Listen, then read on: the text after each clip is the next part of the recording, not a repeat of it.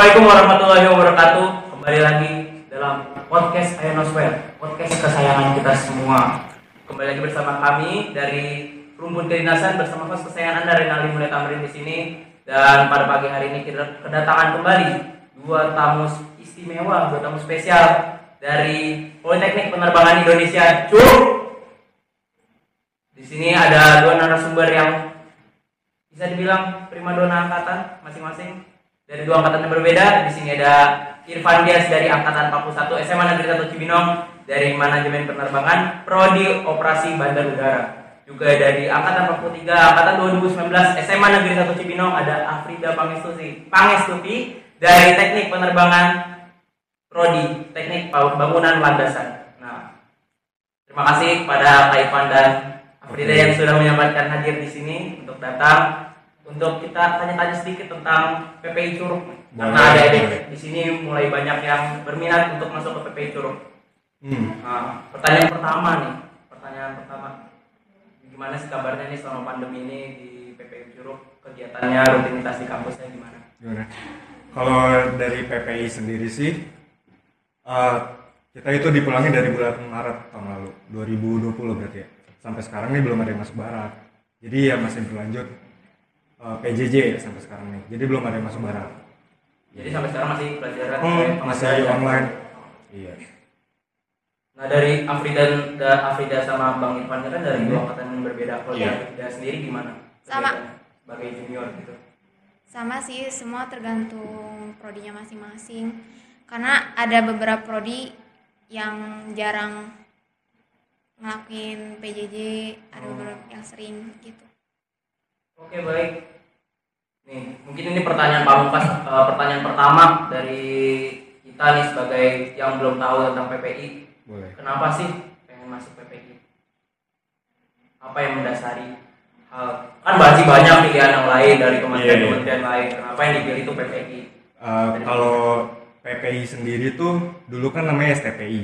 Nah STPI itu tuh udah sekolah pertama dan paling tua sekolah penerbangan di Indonesia jadi menurut gue sih kualitasnya juga oke SDM nya oke segala macam.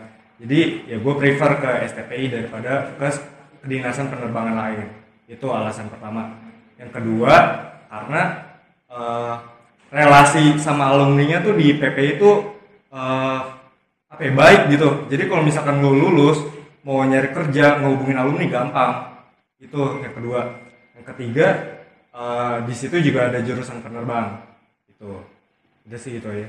Oh, jadi menurut Bang Ivan ada jurusan penerbang itu yang jadi daya tarik. Daya tarik dari dari PPI iya, itu. dari PPI karena jurusan penerbang itu di sekolah kedinasan cuma di PPI Curug oh. di sekolah kedinasan penerbang lain nggak ada.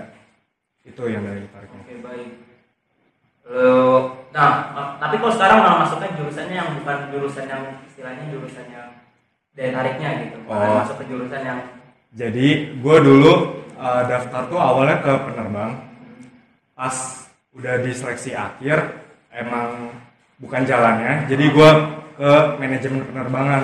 Gue itu udah sampai tahap akhir di jurusan penerbang itu tapi pindah jurusan. Oh berarti kalau mau punya mau jadi penerbang hmm. dia harus lulus seleksi dulu baru seleksi penerbang iya seleksinya tuh lebih panjang dari prodi lain. Oh. kalau penerbang iya. Kalau di Afri Afrida sendiri ada nggak minat buat jadi Enggak sih, kalau gue sendiri dari awal emang mau ke teknik. Oh, Oke deh, mungkin nih pertanyaan lanjutnya. Hmm. Gimana sih metode belajarnya biar bisa masuk PPI dari Bang dan Afrida? Gue dulu uh, bela belajar tuh uh, tes akademik, tes psikotes. Uh, di akademiknya itu ada kalau gue dulu di fisika, bahasa Indo, matematika sama bahasa Inggris terus psikotes terus tes kesehatan satu kesehatan dua sama uh, sama T ya? Apa? Sama sama T itu bimbingan jasmani gitu. Nah kalau tes akademik ya udah kayak gue dulu sih materinya kayak materi ujian nasional. Kalau yang tes akademik tuh ujian nasional biasa SMA cuman yang paling baru kerasa impactnya tuh tes di tes psikotes itu kacau banget sih pas tes psikotes tuh. Yang gue inget tuh ada namanya tes koran. Jadi tes eh, psikotes itu kalau nggak salah eh, mulai tesnya tuh dari jam 8 sampai jam 2 siang. Itu nonstop nggak ada istirahat. Jadi bener-bener digeber terus sama materi soal soal soal terus. Psikotes. Terus tes kesehatan ya. Kalau tes kesehatan tuh ya udah kayak eh, perbaikan aja gizi lo sebelum tes itu. Terus kalau samata eh, push up sit up lari sama satoran gue dulu push up itu dap satu menit dapat 52 sit upnya 48 lari yang 12 menit itu gue lupa pokoknya 12 menit sama satoran itu 18 detik. Wah, good. gitu. Kalau Afrida nih, gue mau tanya.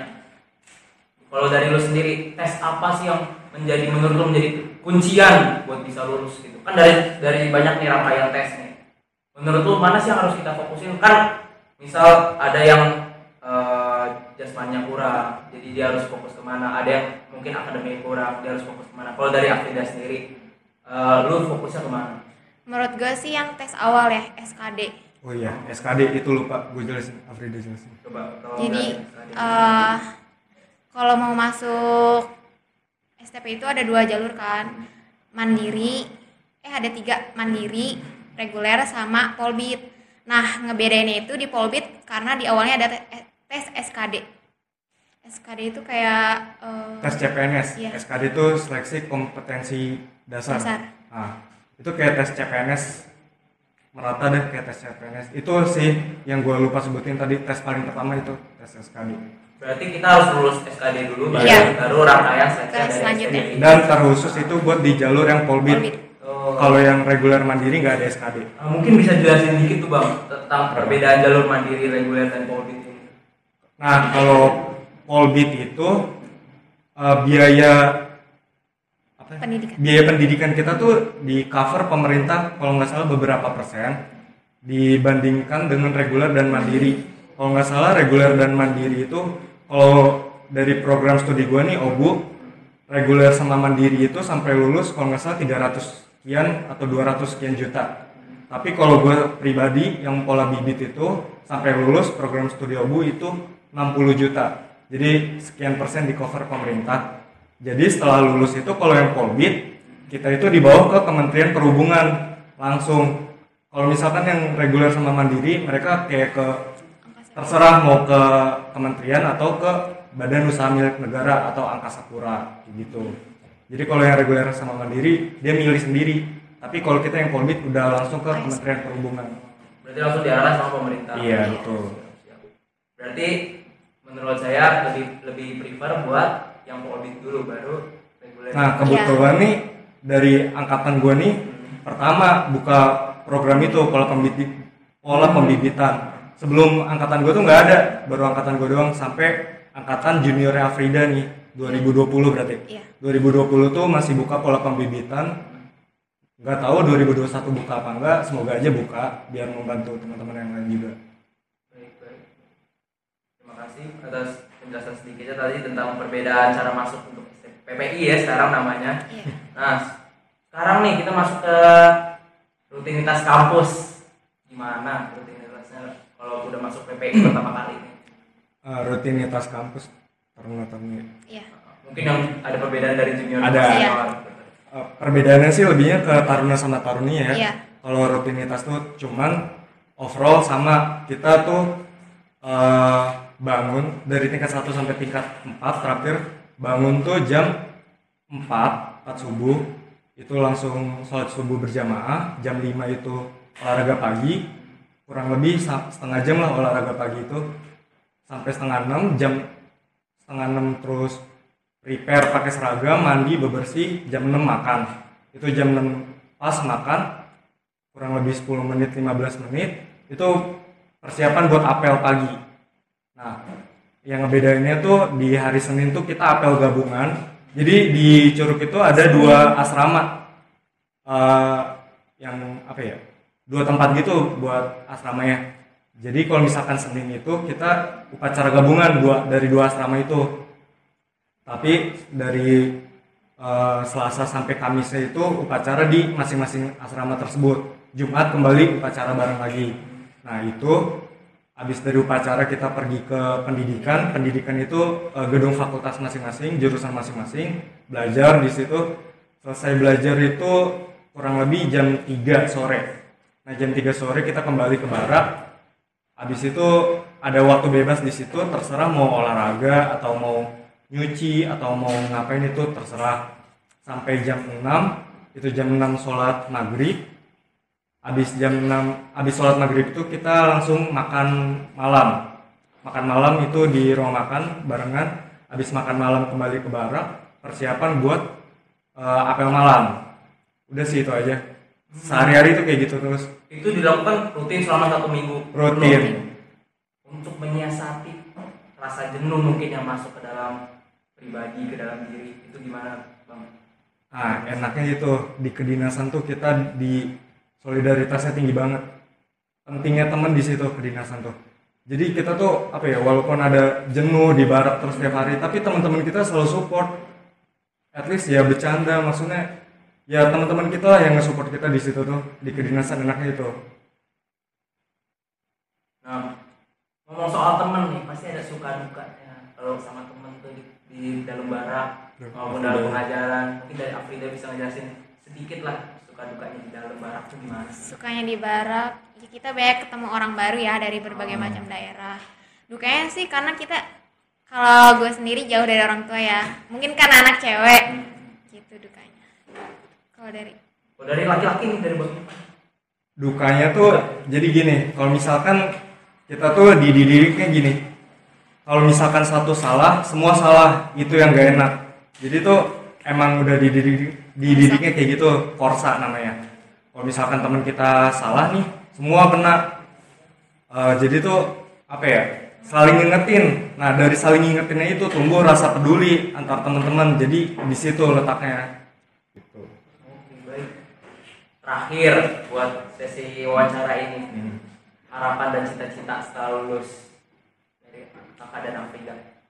Kalau dari gue pribadi sih, gue lulus cuman pengen bawa nama baik kampus gue sendiri sih di bandara. Gue pengen ngembangin bandara di Indonesia tuh dari kekurangan segala aspek, segala macamnya. Jadi bandara di Indonesia tuh lebih eh, baik dipandang di eh, mata internasional terutamanya, itu doang. Kalau dari gue sendiri sih ya semoga gue bisa berkembang di dunia kerjanya lebih berkembang lagi dari sekarang. Iya. Gitu. Amin amin. Nah, semoga cita-cita itu kita kita semua yang nonton ini pasti akan turut mengaminkan cita-cita dari Abang dan dari Afrida sendiri. Nah, sekarang kita masuk nih ke sesi yang namanya Q&A dari yang kita dapat dari Instagram FGD Semansacip 21 dari per- dari sekitar 126 pertanyaan yang masuk tentang STPI lumayan banyak kan? 126 pertanyaan yang masuk kita saring jadi sekitar 4 pertanyaan. Ini pertanyaan yang bisa dibilang top rate lah. Iya. yang kita anggap berbobot gitu bisa ditanya di sini pertanyaan pertama anak IPS bisa nggak sih masuk STPI Anak IPS bisa, terutama di program studi gua operasi bandar udara. Jadi nggak eh, kelihatannya tuh STP itu dari zaman gue juga kayak IPA bol, IPA doang yang masuk gitu. Padahal IPS boleh, terutama di manajemen penerbangan di program studi operasi bandar udara. Itu IPS boleh masuk. Sisanya IPA, tapi di gue juga IPA boleh masuk. Cuman IPS jurusan di gua gitu. tuh ya Dedek bisa jadinya masuk STPI meskipun Iya, kalian bisa. dari IPS nah. Kalau dari Afrida nih, ini pertanyaan kedua, pertanyaan yang mungkin paling umum ditanyakan, minimal Iya. tinggi masuk ST, STPI ya, sekarang namanya di PPI, PPI, ada ya, bukan STPI lagi. Iya. Minimal tingginya kalau buat laki-laki paling minim 160, kalau buat perempuan 155. Iya. Itu pertanyaan dengan jawaban yang singkat padat dan jelas ya. Nah, lanjut lagi pertanyaan ketiga. Apakah syarat dan ketentuan untuk masuk STPI dan apakah setelah lulus nanti langsung mendapatkan pekerjaan? Tadi Bang Irfan sudah menjelaskan eh, sedikit sebenarnya. Iya. Tapi mungkin bisa dijelaskan kembali. Hmm, tadi apa pertanyaannya? Terus. Syarat dan ketentuan. syarat dan ketentuan ya Eh, kalau gue dulu mempersiapkan masuk kedinasan PPI STPI atau PPI ini tuh dari kesehatan dulu sih. Soalnya kayak lu harus nge-recovery badan lu sendiri misalkan dari gigi atau mata nggak boleh minus gigi bolong segala macam sisanya belajar itu doang. Syarat dan kelulusannya ya bisa dicek di Instagram gue sih itu lebih lengkap kalau syarat dan ketentuan masuknya di Instagram PPI Curug official ya. Ya ya itu. Itu biasanya rutin kalau mau si pencatar menjelang. itu menjelang si pencatar itu bakal dikasih info syarat dan ketentuannya. Biasanya per tahun beda itu. Jadi gua nggak tahu nih buat tahun 2021 gimana. Baik, baik, baik.